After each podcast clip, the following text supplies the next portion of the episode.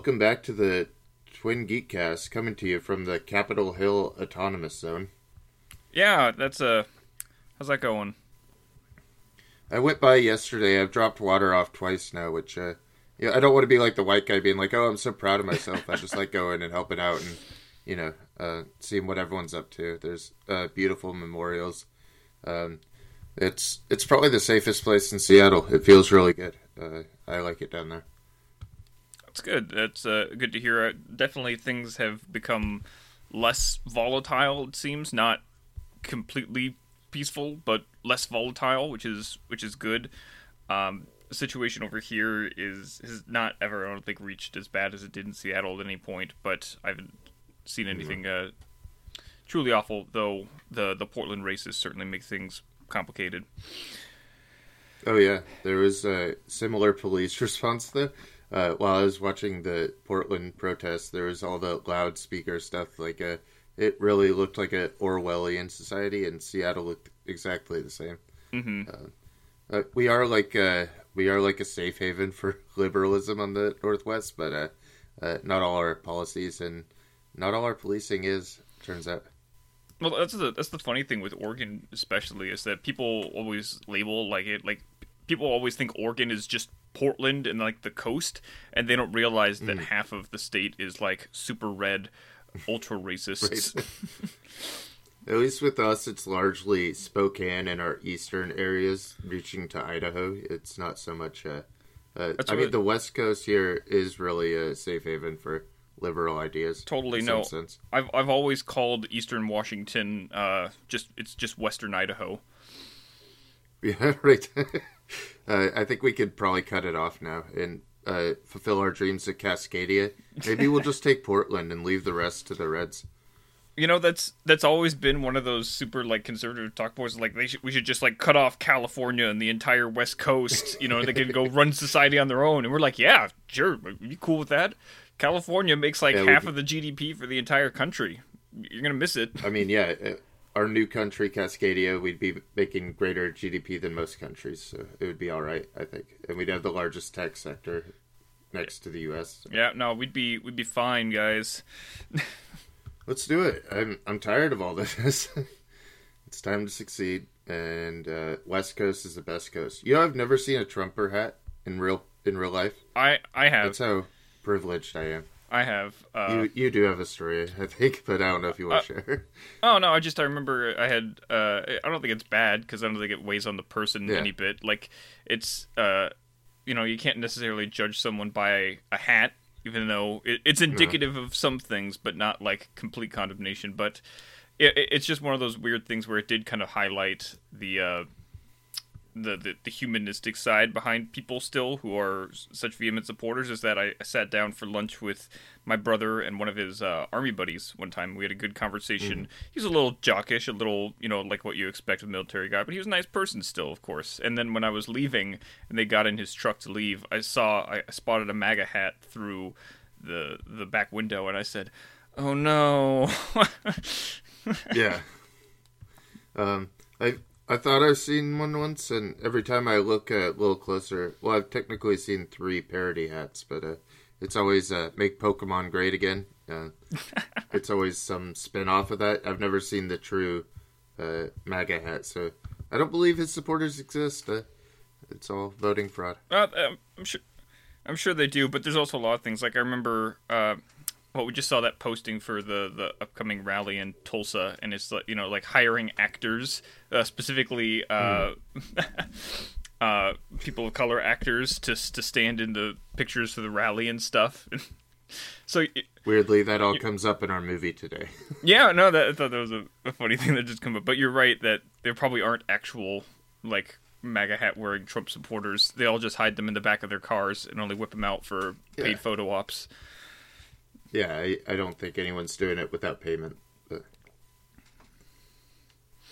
You know what does exist? The filmography of Spike Lee, one of America's great black directors. Yeah, it's a great time to talk about his work, of course, with his new film, having just hit Netflix, Da 5 Bloods, which we will get to. But as usual, as we like to do with directors, we want to go over his previous filmography. I think we're doing it a little different this time. I'm tired of ranking things. Yeah. It's a little tedious and ultimately arbitrary, and it's just better if we have a conversation. We usually have like a large debate, and all the cool stuff happens off the podcast. So having 10 people put all that work into something that doesn't show up on the podcast, good and bad, it doesn't show up. It's fun for us, but the work doesn't show in the end. So it's better to just hash it out here. And I like the conversational nature of things as well. I think we've learned as professional podcasters now that the more we try and litigate things and make it all organized and ranked and listed and stuff, it doesn't go well. That's why we dropped the box office formula forever ago. That's why we stopped trying with the show. You could probably see our low effort outcome now. I think it's a little better though, because doing this Scorsese one, putting 30 clips in there, it was getting asinine, and it wasn't working out. So how would you describe, kind of the tenor of a Spike Lee movie, a Spike Lee joint, specifically? Well, I think one thing that's very great about Spike's films that kind of stand out to me amongst the slew of other directors working today is that his unique voice and personality really stands out in just about every film. I think there's a couple exceptions where he fades into the background a little more, but generally he has his own personal feelings and agendas that he makes sure to communicate in all of his films, and sometimes that can be a mixed bag. Sometimes he's a little preachy, but sometimes his messaging is important enough to overcome the very heavy-handed way in which he delivers his messaging.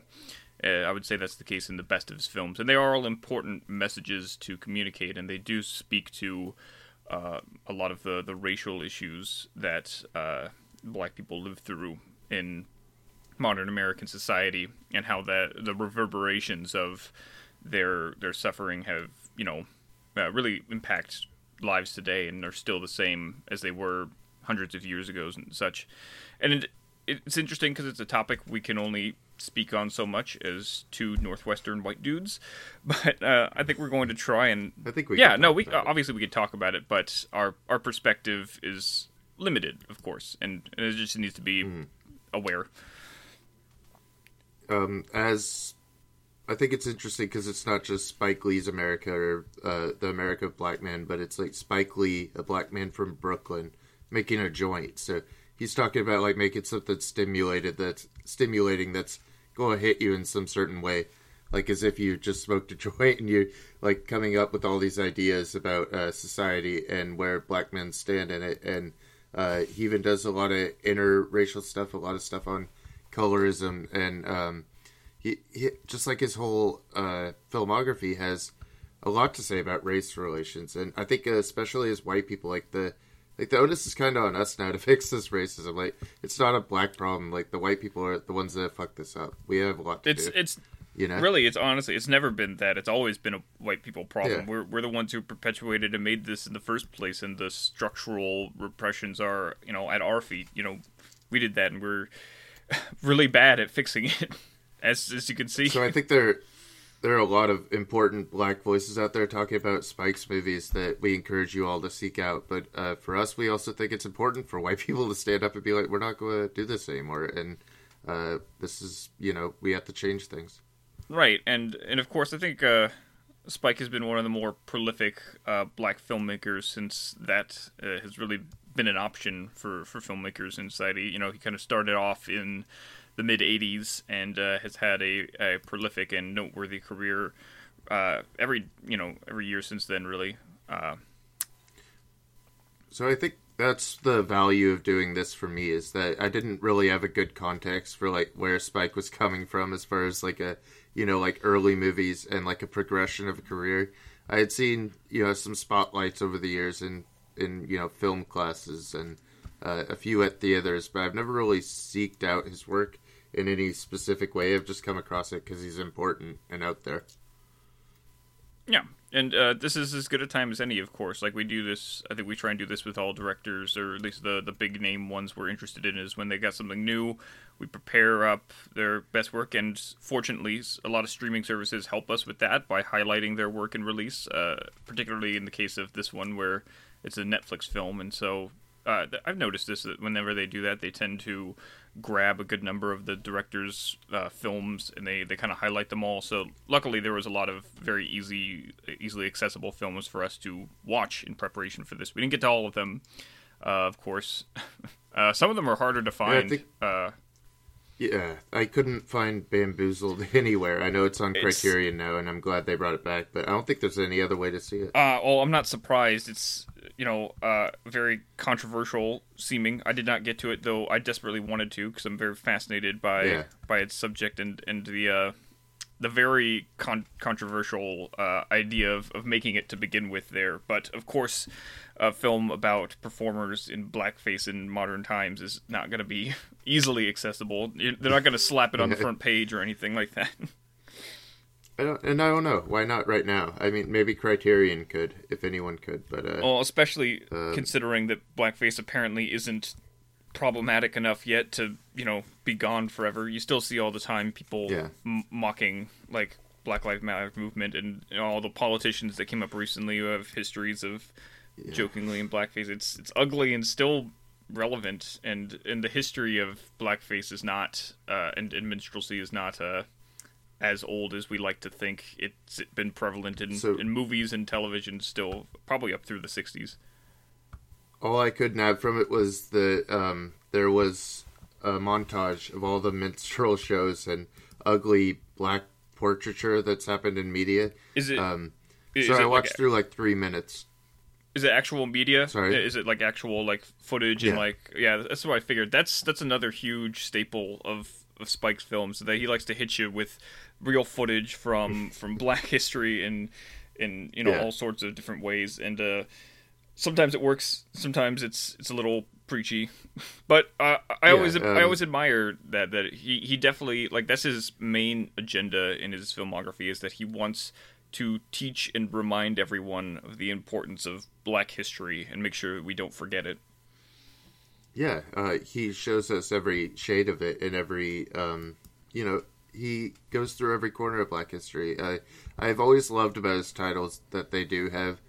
A blackness to their names. They have a street lingo to them, or they sound like a black man from Brooklyn naming a movie. It's not like a studio chose these names.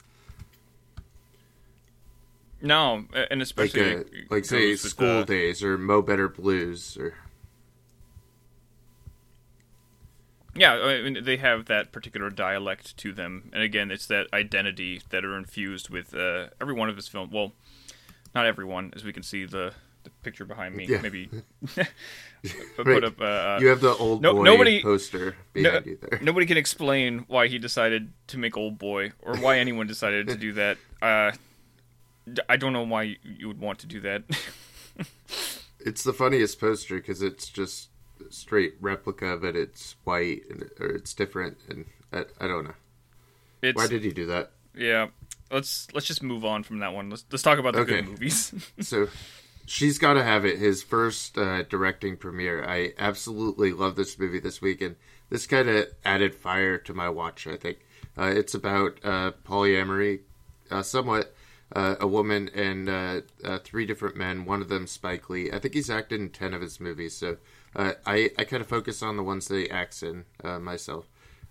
This one, very fantastic. A really good dance sequence that kind of comes out of nowhere. Spike Lee really has always wanted to make Hollywood kind of musicals, so I'm surprised you don't have a lot of affection for him before this. I mean, I haven't seen him tackle too many of the musical aspects. There's one that a little more recently that kind of goes there, but it's still not quite like musical, and I don't see him have the same affection for a lot of the Gene Kellys and such of the eras, which is understandable. I mean, it's not... I think, why would he?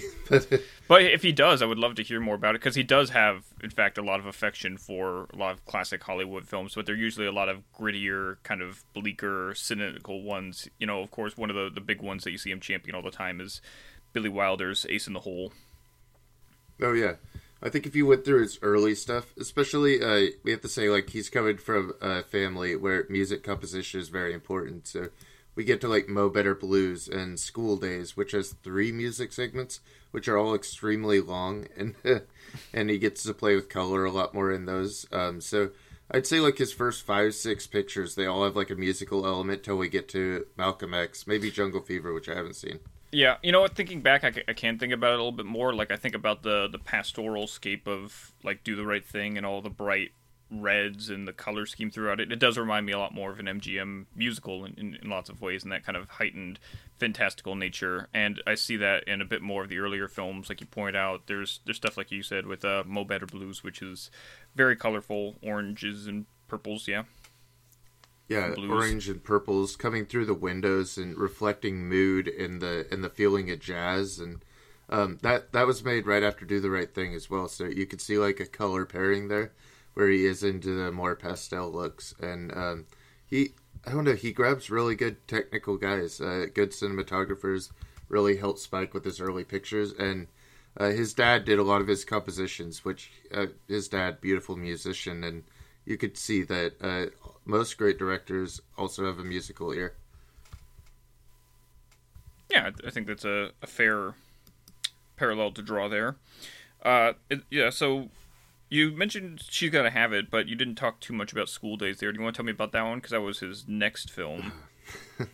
Yeah, School Daze was perfectly fine. And I didn't bite on a lot of it just because I'm not really into the college fraternity thing. I think the black perspective of that, and eventually by the ending you realize it's all about colorism and talking about letting people of different shades into fraternities and what that inner race racism looks like. So there's a lot to it, but I really like the musical aspects. I think you'd love the first music number there. It's like a 5-6 minute musical about their hair and how it's different, and very very interesting and very Spike Lee. Mm-hmm. I'm gonna keep catching up with his films after this, of course, but like okay. My main objective was just to hit like one from each decade at least, before we got to this one. So I've got 4 others before we get to Da 5 Bloods, and for the 80s, of course, I just I rewatched and talked about Do the Right Thing, which is okay, which is like a pillar, I think, in his filmography, and the one everyone knows and loves and respects.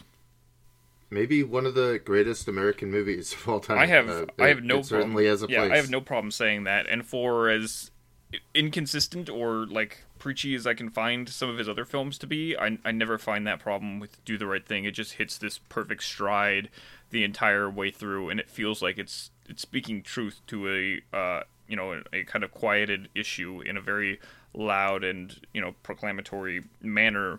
That's really, you can't challenge, and it's so relevant today, particularly in how it deals with police violence and the racial tensions there. And I don't think we want to get into the film too much, because it is inevitable that we're going to circle back around and talk about this one in depth. Yeah. Check out any of the 100 podcasts that went up this week on Do the Right Thing, because it's a fucking amazing movie and everyone loves it, and you just need to watch it. It's vibrant. It is really truth to power. Vibrant, full of great characters. His soundtrack is great. Like it's everything that can and usually is good in a Spike Lee film, but like in the greatest way possible. Like all turned up every single way. Yeah, and it influenced so many of my favorite things, which we'll really dig into when we get to it, I think, but it's hugely influential on so many things that I like, and really embodies like a whole era of New York hip-hop that I really grew up with and was very influential on me, so we'll get to that. Yeah, I definitely wanted to talk about more in depth. I think to just kind of skate around it now is not doing it justice. Believe me, we will come back to it in full, but I think it still stands as definitely my favorite of his films, and like you said, one of the best American films just ever made, certainly of the last entire century. And again, it makes me, I feel it's incredible then when I look and I see some of the sketchier elements, or where some of his parts don't always mesh together, again, because you see how they could, right? Because they all, it's like all of the elements and the Spike Lee-isms of Do the Right Thing are prevalent in all of his films, but they've only all worked in full in Do the Right Thing. I feel like there's always at least something that like isn't quite right or feels a little more forced in some of the other films. But generally, all those things I still love about him, even when they don't work. Even right after with Mo Better Blues, I think he's almost there and he's still off that vibrant high of that film, but there's still things wrong with the story, and I'm going to ignore them because I love it so much, but I can love its vibrancy and also say that's a really bad story about a musician, and it needs a lot more refinement than it has. But until we get to Malcolm X, which I think was his really one of his big box office moments, especially in the 90s, one that should have got Oscar nominations. That's always been the story. It did get somewhat. I think it got for acting and is it cinematography or score? It wasn't for him. Costume design, that's what it was, which is good. That was, I think, one of the better elements. I agree with for sure. Not because of like that moment where they're walking on the street and doing the strut in their new costume, with the big zoot suits, you know. But that wasn't the thing about the costumes I liked as much. I liked the more reserved, period accurate stuff because, and that again, that's the thing like that we don't see rewarded as much is the less flashy kind of things. When people like, again, it's always the case with the Oscars. You're going for the flashier, biggest, loudest thing. And I think that's probably what caught the attention, when really it was a lot of the other elements that were better than the first part. But Malcolm X feels like the time when the world really was going to start recognizing Spike. You know, it was a big... Yeah, it seemed like the moment. A big property, big names, everything involved, big budget, big film. Like, it's gargantuan. It's an epic in telling the story of Malcolm X. But I think it's also where... you see some of his elements play less good than in other films. I was iffy on Malcolm X when I watched it this weekend. I was because not that it was bad. It wasn't bad, I thought, but no, it's not bad. But this is going to come back to, and you're going to hate me because I know this is just a general thing we disagree on, is that it's very biopic-y. It adheres to biopic formulas, like with complete dedication, and I feel like in a lot of ways that's weaker elements of it. The beginning feels like it's like almost an hour and a half before we actually get to the character of Malcolm X. I feel like before that, Denzel is mostly just playing Denzel as a kid. Yeah, and he does a great job. It is fascinating though. Denzel has to play all three parts of his life, and I think he does well, making all three parts feel radically different. The first one doesn't feel like a character for me when he's just a kid, and that's a big problem, I feel like. And again, a biopic problem where it's like you could easily, I think, cut like a whole hour from the film and just focus on Malcolm. I think you could make his early years before he discovers Islam like 20 minutes of the film instead of like the hour and 20 minutes it is. I might have made it a whole trilogy and just done three different movies. I think there's not space in one movie to put all of those in. And that's a biopic problem. That's the problem where you're overambitious in telling an entire life story when really it's better to focus on the important part that speaks to their character as a whole. But then Gandhi had just won, right? Like at the Oscars, it was just being celebrated around this time. And everyone's like, well, Spike could do it. And we have this really hot message and it's going to be huge in box office. And Malcolm X, like, criminally misunderstood up until this point in America. Like, it really brought forward his reception, and people didn't understand. Well, like, he still kind of is. Life, you know? Yeah, he is. He's been like the most misunderstood radical there's ever been. And the film shines a light on a lot of that. Like, at no point does he seem like a violent person, as our history books like to try and tell us that he is. It's just more so that he advocated for a segregation and identifying of black people, where usually they feel so committed to that. And what Malcolm X highlights that kind of goes into his latest film and a lot of his others here is this importance on black history, this idea that that history has been written by white people, and that's what you've been told to learn your entire life and everything you've been taught. And that's definitely the first part of his character in the film, is all centered around how he adheres to white culture and white people, and how he's trying to be like the white man, and he needs to embrace his the black aspect of his identity and run with that. I always thought Denzel and Spike were a pretty good match for delivering that message of new black history by black Americans, and kind of rewriting the book, so I'm glad it exists. I encountered it first in criminal justice classes in college. Yeah, it's just it's a big film. It's long. I think some of the interesting stuff as well. I think it's interesting that they got to film in Mecca. I think that's a very interesting privileged thing to be able to access as a filmmaker. And a lot of that footage is really cool. The shining the light on his Muslim identity and the kind of falling out he then had with the Muslim Brotherhood, I think, is very the interesting part of the story.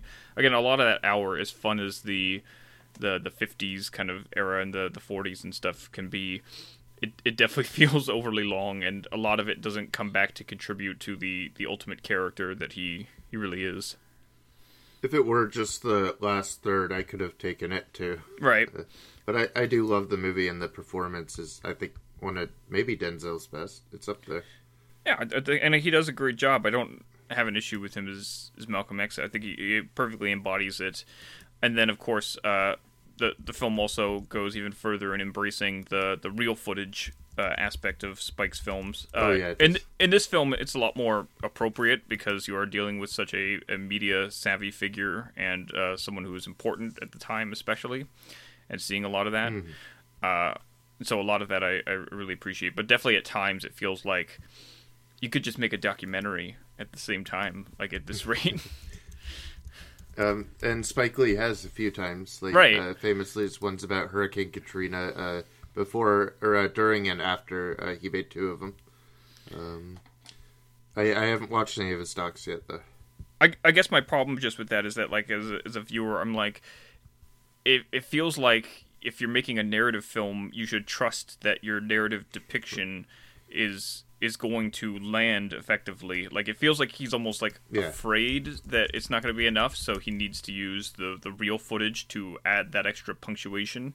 And I just wish that he would rely on his work so, more so. Like, even going back to Do the Right Thing relies on that messaging in some way by going out with the Dr. King and Malcolm X quotes, but it's not as heavy-handed in any way. It feels more like a punctuation mark, whereas in other films, the reliance on actual footage, a lot of it typically, it definitely feels like he, you should just make a documentary in some cases.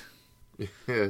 I think he just wants to show sometimes that it's not just an unreality of movies. This is all real for Black Americans, and that's, I think, what he usually wants to emphasize with that stuff. It definitely feels like he is trying to emphasize the importance of muted Black history, which it definitely feels like an important endeavor, but definitely sometimes, especially after seeing so many of his films, like, I'm like, okay, I got it. I know this now. So then after that we had Crooklyn, which was a family story about Black America in Brooklyn. I always like the title Crooklyn, and I haven't seen a long time ago, also encountered in a film school, and I recommend it, but I'm too distant from it to even comment further. Yeah, it seems like an interesting one. I've heard that one is a lot more autobiographical in many ways. I know he plays another part in it. But yeah, I think that one's definitely one I've heard highlights for. I would have watched it if I saw it on streaming somewhere, but I think that's one of the renting ones. Then we have this whole group of mid-career Spike that I don't think either of us have really encountered or engaged with. Like Clockers, Girl 6, Get on the Bus, He Got Game. Yeah, a lot of those were... Summer of Sam. And a lot of documentaries and music videos and such in here. And a lot of interesting... Like I said, we had about Bamboozled in this time period as well, which is, I think, is interesting, the turn of the millennium. And then I saw He Got Game in theaters in the 90s, but I couldn't tell you anything about it, so there's that. But basketball. The next one that I watched for mine, I moved on to the 2000s, and I checked out his post 9/11 film, 25th Hour, which had been on my radar for a long time. Are we going to do this? You want to have an argument about 25th Hour? I don't know. I don't know if there's much to argue. I enjoyed 25th Hour, but it sure does like to take on the male gaze perspective a lot. Yeah. I always enjoyed Spike's New York films the most, I think, so I really like his 9/11 take. But there is a weird kind of... well, the girls are a little too young, and They're dressed like it, and it's strange. It's definitely like what it highlights is that it highlights a kind of unfortunate undercurrent of misogyny in a lot of his films. Like, it's not like awful or like exploitative necessarily, but this is definitely like the worst I've seen, where it definitely frames the females just as constant objects of sex at all points in the film, and especially in certain scenes, and it's really uncomfortable at times. But the ones on the swing and in the club were almost embarrassing. Yeah, no, the swing one was so I was uncomfortable with Rosario Dawson dressed up in a typical schoolgirl uniform, and it's going for it so hard, and it's so uncomfortable to watch, and not in a way that's like intended to make you uncomfortable. It just it definitely feels like the sleaziness seeping through. So Spike, not an imperfect director. I think he has his own problems and is suspect in certain ways that we'll get to further on as well. Yeah, and that's always been the case. And of course, you know, pointed out a couple things that are consistent in his filmography that aren't always great. This is as a personality, he also can be abrasive, as we've seen in interviews and such. But that doesn't make him not likable as a filmmaker. I think it's the important thing. Kind of goes from talking normally to kind of yelling at his interviewers and throwing out catchphrases. Yeah, and he can, you know, and like with his messaging, he can be definitely a little aggressive about topics and ideas, and I think he is informed by his own prejudices in some ways. And again, like, we see that misogynistic elements seep through in a variety of films, and his inherent male perspective definitely warps a lot of the female perspectives. That was definitely something I've seen come up in interviews and such, and I saw him argue against is this idea of the depiction of females, black females in his films in particular, and how that can skew towards misogyny. He was very defensive against being called out for that. Yeah, but at some level, I think we should probably reflect and look at the. It's pretty obvious what's happening in this movie, specifically. But 25th Hour is about more than just looking at pretty females throughout. It's what about that bathroom scene? Yes, that's incredible. The fuck everything scene, or I don't know exactly how to label it, but it's the famous scene from the movie, and it feels a lot like his that montage in Do the Right Thing, but kind of updated for the 20th or 21st century New York, and it's very well done. I do wish I saw a better copy of the film, because I streamed it on Hoopla, which is a library streaming service, and it was just it was shit. Is that even a real service? Yeah, no, it's real, and it was just it was so awful. I felt like I was watching like a duped VHS copy. I remember when it got to like the scene in the club where everything's bathed in beautiful blue light, and all of it was just crushed. Yeah, it was crushed to hell, and it was so ugly. And I could watch it. I'm like, I know it's not the movie's fault, but God, this is miserable to look at. And that's when you get your signature Spike shot too, where he's following the girl through the club. Oh yeah, that he loves that shot. He loves to put people on dollies. He loves a dolly. Yeah, any kind of person on a dolly, whether they're spinning or moving towards something. Spike. Loves the dolly like no one else. It's gotten to a point where I see it, I almost kind of just roll my eyes now, because it's kind of used indiscriminately. It is. There's sometimes like in the club at 25th Hour, I think was the best moment I saw it, because it definitely felt like he was just floating and kind of not present. It was intoxicating and weird. Yeah, and it came at the moment, like, because that was Philip Seymour Hoffman right after he went to kiss Anna Paquin, right? And he just felt so disassociated from what was going on. And then there are some moments where it doesn't work for me as well. Like, I don't know, maybe it was because I was just already kind of out of it in Malcolm X, but the moment where he's floating there, it didn't work as well for me. But it's still... I forget which one. Someone's just, like, spinning in their room for no reason. Maybe it was Mo Better Blues. I can't remember, but... Spike, you don't always have to put someone on a dolly. It's okay. It's fun though. And again, these are the things that we like and don't like at the same time about Spike. And it's his signatures. They're fun and whimsical in many ways, but also kind of inappropriate at times. But no, I like 25th Hour on lots of levels, but I also don't like it for many reasons as well. I feel like it doesn't grip onto a structure that's really strong at some point. I'm confused. I was confused as to why he's allowed to just like roam free for a day without being arrested after they find like, what was it, like 7 kilos of coke or whatever? Copious amounts of cocaine in his couch. Yeah, like they would not just be like, all right, you're free to go. We'll come back in 24 hours. Right. They don't explain that at all. Like, he's left. No explanation. I think Edward Norton is so good in this. I give the movie a lot of passes because this is kind of what he tried to do in Motherless Brooklyn again. But, yeah, he doesn't have Spike's power in that. There's some really strong performances in 25th Hour that I could really dig. I was behind Edward Norton's character the whole time. I believed him in his struggle. Philip Seymour Hoffman is great in every single thing he's ever done. Brian Cox has a really great speech also at the end. I'd say the one really weak person in the movie is Barry Pepper. He's like he's a comical version of that kind of Wall Street douchebag, and yeah, it sucks because his relationship with Ed Norton's character on paper is so important. It's so integral to get across that. It really doesn't land because he's just kind of all over the place. And this is like a period of Spike Lee where he goes to the film bros too. I think this is like a really coherent, controlled movie that doesn't have usual Spike problems other than, some of the politics of of how he treats women in it. But between this and Inside Man, a few years later, we kind of find out like the Spike that's kind of going for like a studio picture. And doing one so he can make whatever he wants. The interesting thing about that is, even when he gets the big successful movies, he doesn't always get the things he wants. He had like 4 or 5 things he has lined up behind all his successful movies, and he rarely gets to make exactly that thing.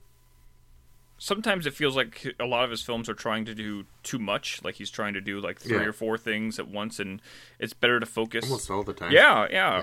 And I think that's an interesting thing where things fall apart, but usually I think go ahead. I think Inside Man is the one that doesn't do that at all. I think it does one thing until kind of the end. It basically does the perfect black bank heist movie. That's good. I haven't checked that one out yet, but it seems interesting. I mean, it's not it's not also like the highs that you get out of Do the Right Thing or Mo Better Blues or something, or She's Gotta Have It. It's more like baseline Spike doing something that feels produced and made for a studio, so he can make something personal. But really good Denzel in it, and the weirdest cameo ever made by a PlayStation Portable. So do watch it. I'll put that. The boy's just playing his PlayStation Portable, and the camera goes back to it 4 or 5 times in the movie. It's really an artifact of that time. That is funny. People don't. PSPs have always looked out of place, even in real life. I don't believe it when I see them. It's like a Nokia N-Gage, just seeing it there. But, I mean, if it's a Vita, maybe I could get behind, some of its placement. But just the boy playing a PSP racing game in the bank seems unlikely to me. Mm-hmm. All right, I got one more that I saw before we got to our new film. And I think this one's interesting because I know I just spent a lot of time complaining about the inconsistency and tonal, all over the placeness of Malcolm X and 25th Hour. But I really dug Chi-Raq. You did. I did, and I don't think you did. It was such a distracting night that I really owe it a second chance. Like, my kid kept needing me every 20 minutes, and the movie's already sporadic and chaotic. It's so I wanted to see it forever, but... It's a really ambitious in many ways, stylistically, and it's erratic for sure. But I just don't like the poetry of it either. I think it's so heavy-handed. Well, I mean, it's poetry on film. It's literally, and I think that's one of the really ambitious natures of it. But it's I won't say that it's perfectly executed. One of the big problems in Chi-Raq is that the editing is like trying to keep up with the lines of the poetry and stuff, and so it's constantly cutting when it doesn't need to, and it can be so obnoxious. But generally, I like that it finds that rhythm in the dialogue, and it runs with that, and that's why I think it's compared to a musical sometimes. It's not though, even though music does feature prominently in it. But yeah, I love that it's super stylish, and it's taking this centuries old story, this myth, and applying it to a modern parable. I think it, and I like that the tone it goes out on. I was afraid that it was going to go for this like happy ending solution. The women overcome, the racism by not sleeping with any of the men, and now we fixed the systemic problems. But it doesn't go out on that note. I feel like it does end still in a very realistic manner. There are very unrealistic elements. The whole plot line of them seducing the Confederate dude at the military arms area and taking it over is super unrealistic and silly. It's strange. But that I did look it up. That's part of the myth. That's how they get a hold of the supplies in the Greek story as well. It's all coming from like Aristophanes, I think you say, Greek tragedy. Yeah. Lysistra, is that how you say? I believe so. I knew once we got here that you would mispronounce something characteristically, but I was wondering if you'd at least get Chi-Raq right, since they repeat it so many times.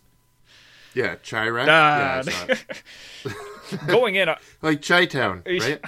I didn't know what it was originally going in. When I saw it, I always thought it was called Chi-Raq. But right out the gate, they make it known, because there's a whole... I love the song intro. Like, it's just the whole song with the lyrics up on the screen. And for an intro, that seems like a heavy-handed maneuver, but I think it really works in Chi-Raq, because it emphasizes the messaging of that and the tone. Something I noticed that Ava DuVernay also did a lot in her 13th, and that's happening in her documentaries that I've seen, that... the music with lyrics done in the same style. Hard to explain exactly, but yeah. No, I had such a fun time with Chi-Raq. I dug it a lot. I would watch it again, and I thought it was notable that it was the first film released by Amazon Studios. Yeah. Was it? Yeah, which is super cool. Okay. I think that it's cool that they, right out the gate, they're supporting this very weird, unique vision of a a big name filmmaker who can't get funding for this, I'm sure, in a regular studio. And we're seeing that more and more, of course, with not only like Scorsese coming over, but Spike again here at Netflix doing Da 5 Bloods. I do like a lot of things about it. Like, it does appeal to me in an auto-visual way. I'm trying to think of a name of something. I think it was called My Name, Myesha, that I saw at a festival a while ago. It stuck with me, and it's very much the same movie. I'm trying to think of another film that forgoes like regular, normal dialogue for this more poetic verse style of conversation. Yeah. I like how it does it. It's very specific. Yeah, and you don't see it often, and I think because it is so hard to execute and sustain for an entire film, and it doesn't always. Sometimes it's a little inconsistent, but I love the ambition of it. It really goes. It's gung-ho for it, and I think it lands for the most part for me. It was, and it's that ambitious, stylistic intent of Spike that I love and that I'm attracted to, and this is a case where I feel like it really works. And then, of course, you just have Sam Jackson narrating the whole film as a Greek chorus, which is always great. It's like he's. Where did he get that wardrobe, though? Yeah, I think that's just Sam's wardrobe. I wouldn't doubt it. Oh yeah. Spike, by the way, always a very interesting fashion guy. A lot of purples and a lot of Lakers colors for a New York Knicks guy, but that's him. That kind of brings us to his more recent work. Finally, Spike gets his own Academy Award. He finally wins one for himself. Yeah, so I've seen a lot more backlash for Black Klansmen lately, especially kind of in the wake of recent events and the idea of kind of telling a police positive story, which is, I think, an interesting perspective. But it was one I was not able to get to, so I was kind of curious to get caught up on where he's at, in the film world from you, having seen it a couple times. Did you ever see the Boots Riley tweet? I can't remember the exact nature, but I did. I thought it was so dumb at the time, and that was like, really? Yeah. I thought he was like, because it seemed so weird for someone like Boots, who's a fresh filmmaker, black voice. He even acknowledged that he looked up to Spike Lee, and then him just totally ripping into him over this. It seemed way too over the top, but admittedly, in light of recent events and like some of those critiques sound a little more logistical now. I'm like, yeah, maybe glorifying the police, you know, and getting behind that with the black perspective is not as wise a thing to do in the current climate. Yeah. I get that. I still don't know if it was the best way to do it, but, like, Boots' personality is its own thing on its own. Like, two big personalities like always, that clashing is... I mean, Boots always been a very fierce civil rights guy. Yeah, well, even if he hasn't directed much until... Sorry to bother you. But... Well, almost like a cataclysmic kind of personality in that way. Yeah, he is. It's very extreme, and Spike is certainly more moderate and has become more moderate over time, I think. But even so, like, the two of them clashing like that. It was definitely a thing when it happened, and I watched that all unfold.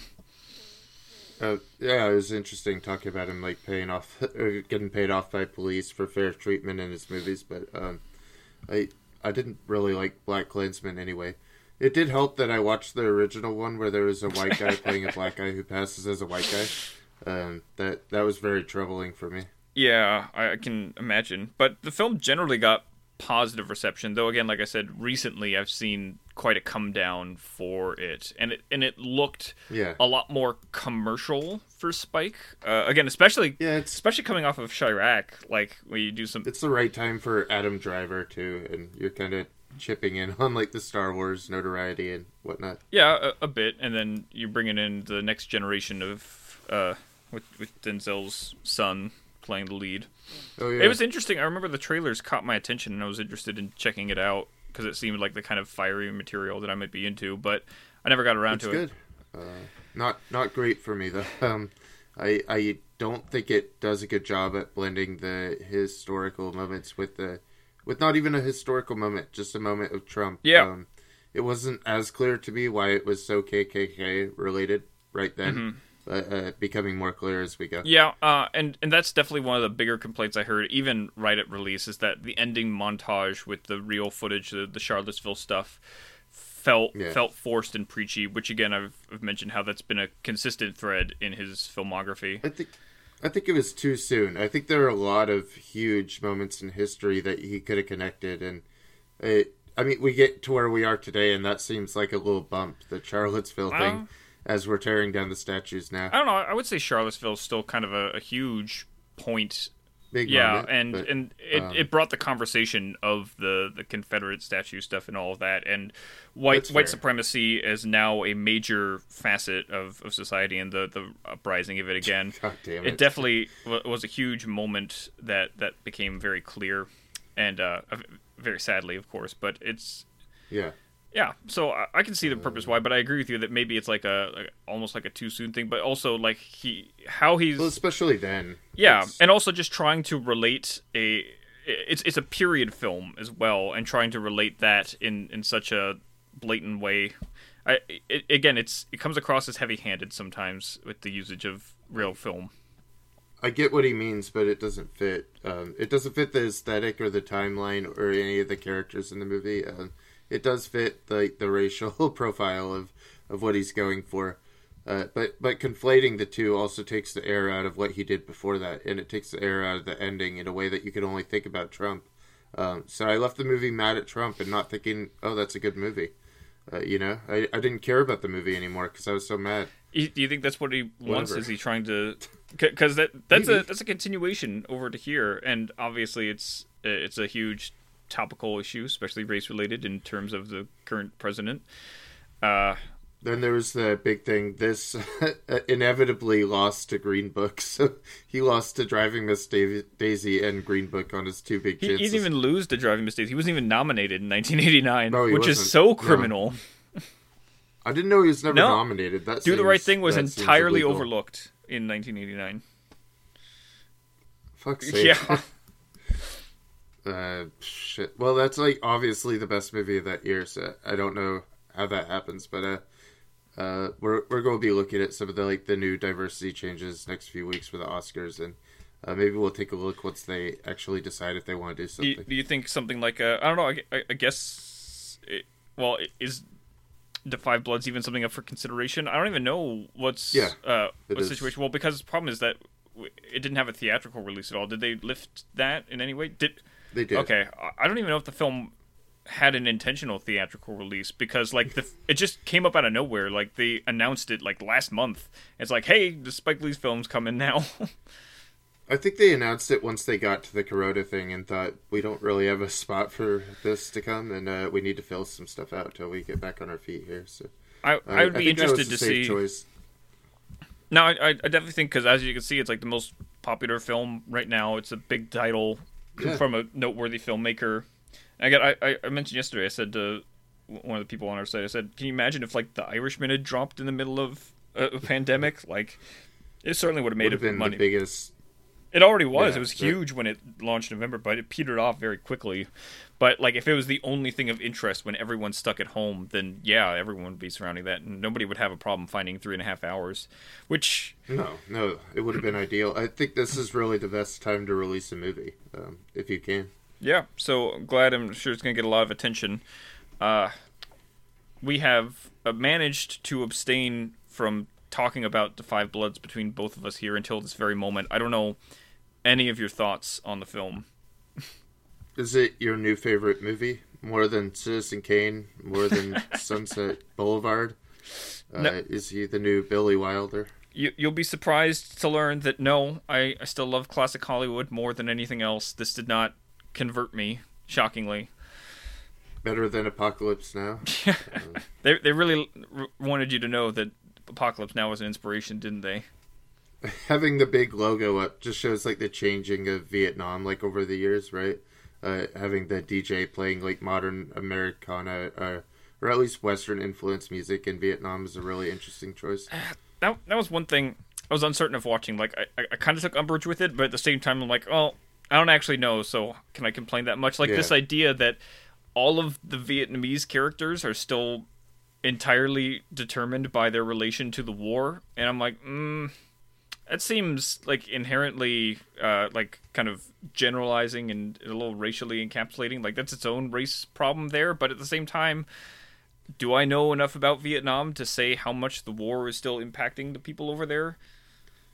For a movie about black race relations, it has a lot of unexamined race problems, especially with its Vietnamese characters. Yeah. I doubt I'm going to fit those into the review, but they're very blatant. And it's very obvious. It's a bit of a problem. The one scene where the guy is trying to sell the dude the chicken on the boat, and then he just flies into a fury about it. It's like, again, I can't speak myself for how much... for the Vietnamese people, for how impactful that is and how much frustration they still hold. But I have a hard time imagining that's their entire personality, and that's very much the case with the depiction of Vietnamese people in Da 5 Bloods. So not your favorite movie of all time, but of this year, possibly. I mean, I've seen 2 movies this year, and between it and Sonic, it's a tough race. Better than Sonic? Yes. Yes, it's. I guess I'll come out and say it. I'm not a big fan of this one. That's too bad. I do like it a lot, but I like specific things. I see a lot of room to go either way. One thing is that it's very long. It feels very long, 2.5 hours. I looked at the time and I really thought it would, and I put it off for a few more days. But once I really sat with it, it felt about right to me. I think it has a lot of unexamined material for a movie that long. That and like you said before, it's one of those Spike movies with so many ideas floating around in its head that it goes 10 different ways. It tries to tackle a ton of things. One of the big things that made me aware of that was the OxyContin like aspect, the subplot talking about opium addiction in the U.S. It's like you just like you made such a blatant example of it, but you just totally dropped it afterwards. Right. Literally, they drop it in the sand and then never really... It's brought up with a bottle later. It comes kind of back into play, but it's never examined. But that's not addressing it. No, it's not. and there's a lot of that where it just picks something. And again, it's that... Yeah, there's that... It's that issue... Once again, 3 different movies here, all going in different directions, I think. There's an issue a lot where it just... And it's very blatant about the issues it wants to talk about as well, and especially in regards to... Trump America, which comes up several different times in different ways. I think it's interesting that they take the main guy there, the main character name. I have to look up again because I didn't do a good job of remembering the names of the characters. Oh no! I think Paul. Yeah, was that his name? I think it's Paul. Yeah. The idea of why a black man would be attracted to Trumpian politics and such is an interesting angle that they kind of touch on. They address it from the perspective of a veteran as well, and a lot of the talking points up front they bring up is good. I think a lot of that is good, but it's because he's also the most substantial character. And a lot of other people fall by the wayside. It's almost like propping him up and endorsing him in some kind of ways. I don't feel like they really deal with his aggressive racism and political complexities in a proper kind of way. And again, they just kind of use Trump as a punching bag in some ways. And there's really no need to. You look at like Trump, like 10% of his voters are 10% of black voters vote for Trump, and it's like, well, maybe some of those are war veterans, most likely. They must be coming from somewhere. I mean, that population must exist, but not that interesting in its portrayal until you get to... I think what he does with the hat is more interesting than what he does with the character in relation to Trump. I chuckled a little bit at the... like Colonel Bone Spurs or whatever, where they threw that name up on there. I chuckled a little, but overall it's one of those things where, I don't know, maybe I also just hate seeing Trump in movies, and I don't want to see his face at all. They call him something like the Klansman president or something at some point, too, which is nice. But at the same time, things like that, I feel like they're a little toothless in insulting him. Everyone does it. It's totally fair game, but, like, he's such a more threatening presence that I feel like just dismissing him with dumb nicknames like that is just, it's not doing your due diligence to fight back against his horribly racist rhetoric. It's hard because you can't play the Trump game of just like Sleepy Joe, and that's like the, you know, okay, that's his character, he's done. Yeah, you have to play his game at a higher level. If you're going to critique Trump, you should really go for it and be sincere, because otherwise you're downplaying the effects of his horrible rhetoric. But for me, I think it's come just the right time, because it's about all the forgotten Americans, and that the idea that Black Lives mattered in Vietnam, and so many of them didn't matter to America when they came back. And I kind of love its view on that and how it relates to modern race relations. Always very messily, I think, because it's Spike, but I think it's good that it does it. One of the problems I think with that is that the script was not written that way to begin with. It was about just a group of white Vietnam War veterans going back, and it was, and then it was brought to Spike's attention because it was, he had expressed interest in films like Treasure of the Sierra Madre before, which this takes very explicit homage to. It quotes it at one point. in a kind of like eye-rolly kind of way. I'm just like, you don't need to be so obvious, but that's a lot of the film's problem. But anyway, so a lot of the racial aspects, while they are integral and center stage, they do feel a little forced in, and I feel like the more genre-y depiction of like a gold adventure hunt undermines that serious racial commentary that could be going on. And again, it's one of those things where it feels like it's doing too much. Is it a film about black veterans reconciling with their traumas and the loss of their friends and their mistreatment by the government during the war, or is it a treasure hunt movie where we're going after this buried gold?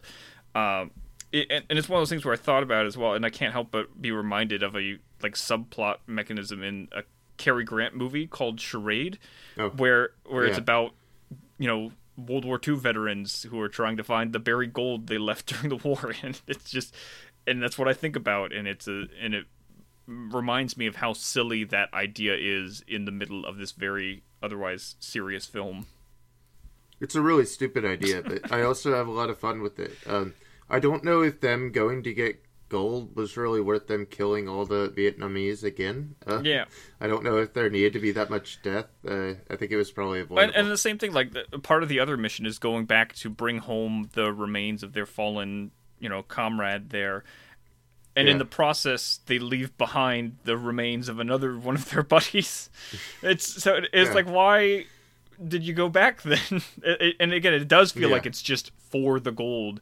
And the whole Treasure of the Sierra Madre aspect, the greed and the gold stuff, it definitely feels like it's so it's stuck. It feels like it's stuck from a different draft, you know, because it comes so fast too. Like as soon as they get the gold, then they're all greedy for it, and then they're all obsessed, and they start turning on each other, and that's not how that kind of film should play out.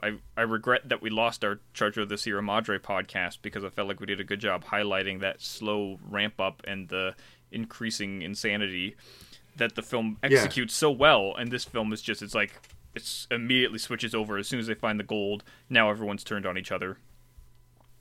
I do like all the performances, especially our central ones with Jonathan Major and what's the main actor's name? He's in so many Spike movies. What is it, Leroy? Is that... Delroy Lindo, who plays Paul. Delroy, thank you, Delroy Lindo. Yeah, I think he's so fantastic in it, and I know he's already getting awards buzz. So it's a quiet year. We'll see. He does a really good job. He's the best one in the film. I think he's got the most to work with writing wise. I think a lot of other people really fall by the wayside, especially the guy who gets blown up. Whose name I don't even know because he doesn't have a character for most of the film. I don't know who the other guys' names are specifically. And that's another obvious thing that the film does. And like it would be better if they didn't call it out, but like all of the main cast of characters are named after members of the Temptations. And then they literally reference it at one point. They explicitly mention it. It's stupid. And that's such, it's so aggravating that there's zero subtlety to the film. And it goes back again to the.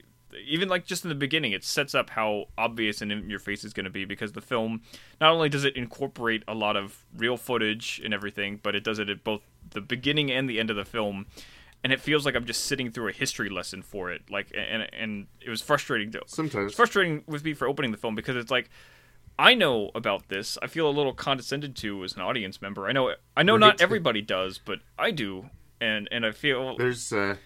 There's points where he throws up historic black figures, and he's working from a black history textbook. Well, most of the movies are white, but there are pretty obvious things. Yeah. I always know everything that Spike tells me. I mean, he's never taught me anything. And part of the problem is that even if he did teach you something, he taught it to you in 4 other movies. He uses a lot of the same footage and same people, you know. And sometimes I just wish there was more. I understand that the black veteran... from Vietnam thing is a new subject for him, but there are better ways to teach it in a narrative. Also no other fiction movies I could think of that are that. I mean, I'm sure there are a few, but no major movies that are about black veterans from Vietnam. So the first one of those, which is I mean, cool. There are some. There was a string of some in the 90s I saw that were pointed out. They're forgotten. You could probably say it's the first mainstream notable one. Yeah. But. Again, the issue is I feel like it doesn't deal with that as much because it is trying to be a Vietnam War movie at times, and it's not very successful at that. I wish it was more about the perspective of them now aged and returning and reconciling with that. All of the flashback stuff to when they're in Vietnam I don't feel is very effective, particularly the... I like it. The battle scene that they have defending it looks... bad. Look, the blood looks so shitty. It's so funny. The direction of it is so it's so unclear. The battle scene where they're trying to get into the airplane, and it's not. They're very bad at showing like continuous action in those. It's not well choreographed. The environment is so unseen and everything. I thought it was so cool though, because like I think of Vietnam like the first televised war, and so they go back with 16mm. And you have that aspect ratio change. It's a cool idea. So cool it's a cool me. Idea. I wish it was executed better. I wish it worked in the narrative better. And it's so infrequent. Like, again, it... Man, it worked for me. I don't know. This is the one thing we really disagree on. That's here. Fine. I loved it. The action's bad, I'll admit it. I mean, I can't say it's all well done. I was confused. I mean, I don't necessarily disagree with the choice, but I don't know why... They kept the same actors as, like, in their 70s in the flashback stuff. I think he's been quoted as saying because he didn't have $100 million to do a Scorsese. But, you know, it's kind of like the Malcolm X thing. I kind of respect that, doing the same actor. I mean, it's just, I can dig that. I'm fine with that choice, and I can believe it. But they look the same. Believe it through the perspective is like, oh, they're looking back on this. There was one moment that was really great, and I wish it was more prevalent throughout the film, is that the main guy, Paul, he has a moment where he has like a PTSD flashback, and it's only for like a couple of seconds where he's back in the jungle for a moment in the 60s, and then he comes back to reality. And if we had more like that, I think that would be better. But as like, you know, interweaving plots, I felt it inconsistent. It didn't work as well. That's all my favorite stuff, I think. But I like when Chadwick Boseman's character Storm and Norman comes back in the flashback. Again, it's a good development for that one character, and that's again where I think the biggest issue is that it gives it like a mythical lensing too. It's so cool. He's like the only well-developed character in the entire cast. There's a subplot with another character who has a daughter with one of the local Vietnamese during the war, and that's like a very abandoned plot thread. And I thought it didn't make a lot of sense because the daughter looks like in her late 30s, and theoretically she should be like 49 at the earliest. Mm-hmm. Like, and that's another thing is that it feels like this is a film that should have been made 10 years ago in some ways, because the Vietnam War is now 50 years away from our past, and so. It takes a little bit of suspension of disbelief for me to believe that these septuagenarians are going out into the jungles again and have the medical ability to do that. They do have to deal with it, and I think that's where like all the addiction and stuff comes through. They've worn their bodies down, and I think that's one of the most interesting things to me, though, is the generational difference that we see that... they fought a war for things that they didn't believe in, you know, and rights that they didn't have is what they say in the movie. Mm-hmm. Something along those lines. And then their son doesn't have them either. It's been passed down. That's an important element. Again, and it feels like the film is overstuffed and it doesn't have a chance to explore some of that aspects more. The strongest thing in the film, the strongest theme is dealing with that idea of... And it prevalent through like all of America's wars, and how they talk about it through Chadwick Boseman's character, about this idea of how they're not fighting for an America that... you know, is for them. They're being forced into these conflicts, and it's disproportionate in many ways. But that, you know, because it's trying to be a gold, you know, greed movie at the same time, and it's also, you know, trying to be like this generational thing with the son, and it doesn't always coalesce together. The son subplot and his fixture into the film, like how he enters it, definitely also feels like a contrivance to me. He's just at the hotel room, and he's like, I'm coming along. Yeah. Like, how did he get there without his dad realizing not only to Vietnam, but into his hotel room to begin with? That's his first scene. He's like, he's here. It happens. I didn't mind it, though. I liked all of the characters. I like their camaraderie together. I like their... I like how they work as a unit. And I did feel like there was a brotherhood there, but very loosely.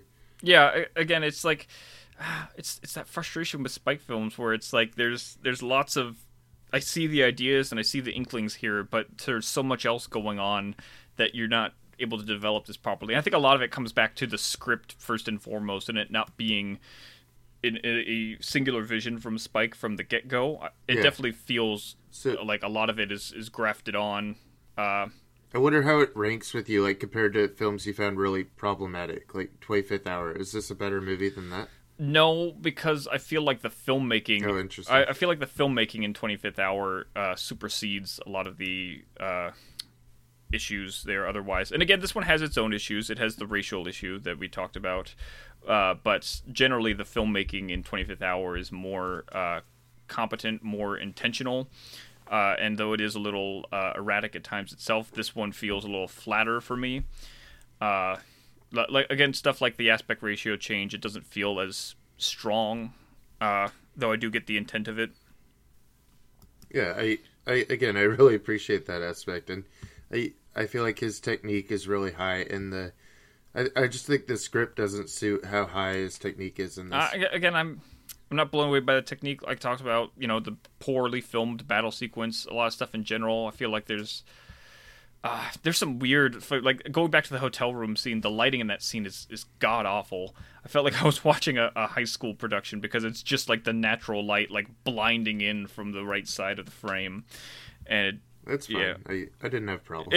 And there was a lot of that. And I think it's also just a testament to how like ejected I was from the film at points, that I was picking up so many technical issues, like, and I stopped being invested at a certain point because of certain things. There was some weird angling choices, how it like framed people from like really down below and upwards. There was a long sustained like fisheye lens at one point that was really bizarre.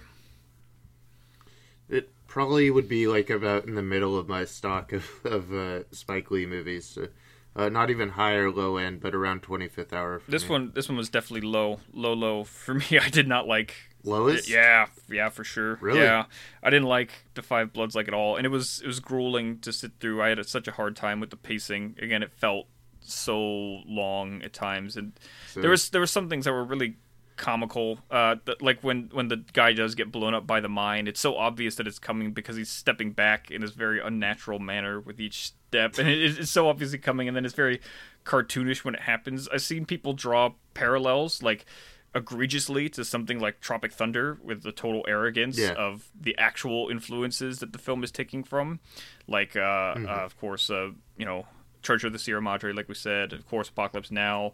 There's a little bit of homage to Lords of Arabia I caught at one point, but that one felt more like it rung true to me when he blows up, because it reminds me of Steve Coogan being blown up by a mine, because it is kind of comically punctuated. It didn't feel. And then they move on from that moment so quickly, too, because it's just, you don't have time to process the death, because then the son's character is on a pressure plate as well. Just immediately after, right away. And I don't like how they handle any of the action. I think it's a good movie, though. I like a lot of the technique. I like the characters. I like what it says about blackness, especially right now. And I think it will get recognized at awards later this year, because nothing else came out. Yeah. And it's not going to end up in my top 10 list like for the year. Or even for Spike Lee eventually, I think, but it's fine. And again, even if I don't like the film particularly, I respect a lot of it, and I respect the vision of it. It still feels like a Spike Lee film, and I find that more interesting and worth my time than something that's very plain and ordinary and competent, but just like not, it doesn't have anything to say in particular. Even at good and mediocre, I think Spike's mediocre is a lot higher than others, because it has ambition and he has ideas, and maybe too many ideas all the time. Too many ideas for sure. A lot of the same ideas he's had before, know, and though he has new ideas as well, sometimes the execution is fumbled. Again, it feels like there's a richer story in here that could be fleshed out if you cut away a lot of the genre-y more fat. Like, any of the war stuff, I feel like it almost feels like you could make 3 different movies from a lot of the ideas in here, and that would be better. Same as Malcolm X. I'd make it a trilogy of black Vietnam vets or something. Again, this seems better. Tell the story of them in the jungle first, in the 60s, then tell, this story with... them recuperating afterwards and dealing with it. And then there's also the gold story, which is like its own genre-y thing and not serious at all. Again, like the idea of this prospect, I have such a hard time imagining that there was an actual scenario where there was an exchange of gold in the Vietnam War. Well, I think it was for another location that was coming to buy like their freedom, and then they found it and they buried it at the plains. There's a line about it. So they could come back later. It couldn't be like paper or something. It had to be gold. But I don't know. It's still a little bit of a stretch, and a little, like I said, genre-y for something that's otherwise very grounded. And of course, like, again, the big problem with the Vietnamese threat of the film and hanging on to this idea of villainizing them. 50 years removed from the war, it doesn't feel like it takes proper stretches to humanize. It's very racist, actually.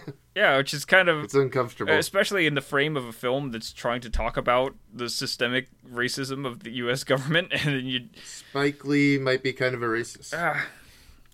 Yeah, in this particular case, I think it's a little... It's very problematic, and we don't want to read the movie as the person is racist. No, and again, there's more to it than that, but it kind of accentuates the demonizing of the Vietnamese and why that conflict was sustained for so long, and it's inadvertently doing that again, and kind of creating another Vietnam conflict when it really doesn't have to. I don't know. No, it would be easily avoidable. Yeah, again, because it makes them like the villains, and they try and make more of the French sort of a villains with Jean Reno's character, but I don't know. They don't really follow through on the Frenchness either. No. Other than like taking the America's Great Again hat and then becoming the fascist at the end. Oh, and there's that. There's that bit of uncomfortable because they used the MAGA character and stuff to like insult the French. He's like, oh yeah, without us you wouldn't have escargot and snails and stuff. And it's just a super toned up. Like I get that the idea there is that he's supposed to be racist and we hate him, but because again, like you accentuate him and you don't like belittle him and bring him down enough, like you're just endorsing his racism in so many ways, especially towards the French and the Vietnamese in lots of cases, and it's really not good in those scenes. And again, because he is the most fleshed out character, he's the easiest to get behind, but he doesn't have any arc to his racism. He doesn't get over that in any way. Not really. Most of the characters don't have true arcs, I'd say. I like what they do with the money though. That moved me a lot at the end. Yeah, and that's, how, again, similar to, it sounds like, with Black Klansman, how he's tying it into modern issues with the Black Lives Matter thing. It did also feel slightly irrelevant to me, but less, really? Only slightly. To the plot, not to, like, social? No, yeah, obviously not social, because that's super relevant right now. But, like, to what's going on in the movie, again, it felt like another element where, like, you took a previously written, unrelated script and added modern, political commentary on top of it without considering how it actually fit in. I'm almost sure there was a movie Spike wanted to make that couldn't be made after Black Klansman, and then he got this script. He's like, let's make both, right? Yeah, potentially. Or he just had. I mean, you can't always make movies, and he shopped this around to like 5 different studios, and only Netflix bought it. So, I also like that they don't stop him too. So.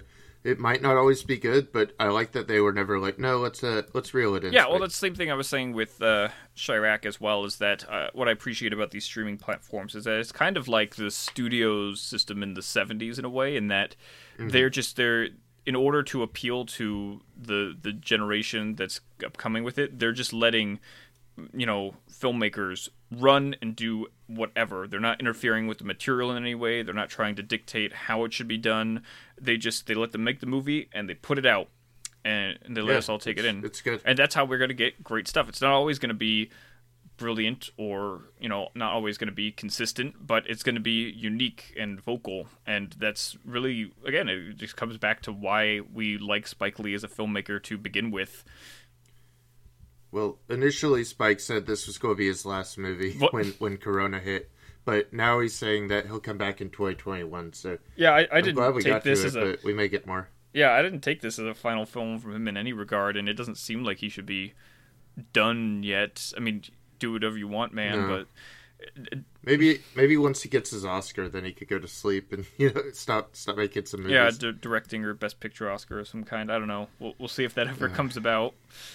Not this one, I think. Not when we have a lot coming this year that I already think is better, some of which I can't talk about. I will say, though, I was kind of hoping at the same time that we could just do, like you did with Little Italy, and just do, like, a poster dissection, because the 5 Bloods has a lot of great poster art done for it.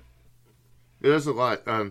I didn't realize until now that if you're on Netflix, and depending on what you watch, you get a different poster. So, I realized that with this movie. The one I've been seeing the most lately is the most recent one they've put out, which is all the colorful, kaleidoscopic one with the purples and oranges and everything, which is really great. But I also like you've got the very simple, the first release one, which is more, it's just the soldier with the 5 tiers on him, very simplistic, kind of Saul Basque-esque, I kind of think about when I look at that poster. Is, yeah.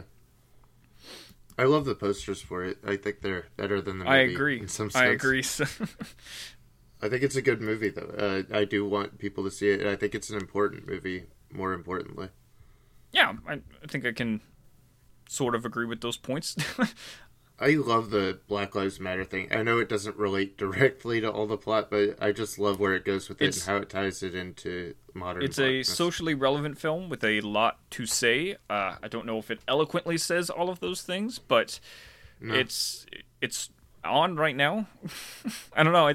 It's hard because I don't want to say that I didn't like it, but I really didn't like it in lots of ways. That's fair. I think it provides a lot of room to go either way on this, so I'm okay with accepting a difference here. And I don't know how big the gulf is either. I'm probably like a high 7 or mid 7 on it. It's big. It's a big gulf. Yeah. I didn't like it in so many ways. It was very grueling, I found, to sit through, and it embodied a lot of the worst Spike-isms, I thought, in many ways. But it's... I agree and still like it. And it's funny that way. I think that just shows you the kind of spectrum of quality and takeaways you can get from Spike films. Like, again, because in the same way, I love Chi-Raq for so many reasons, that it was obnoxious and over-preachy in many ways, but it worked for me in its stylism. In, like, the same way that Chi-Raq didn't work for me for, like, its heavy-handedness with its poetry and stuff. Yeah, Spike could go anyway. So yeah. I'm happy we got to it, and that I feel really good about our highlight of his filmography. We missed a few things like Bamboozled that we might want to get to eventually. But yeah, we'll see how that comes around. Hopefully, if he keeps making movies, we can do another retrospective or something. All right, man. Well, this was a good show. Thanks so much for joining. Yep, I'm glad we got to finally talk about another film from 2020, since I could be bothered to watch something. The second one that came out for 2020, Woo! Finally. It's a good year. Yeah. Thanks again.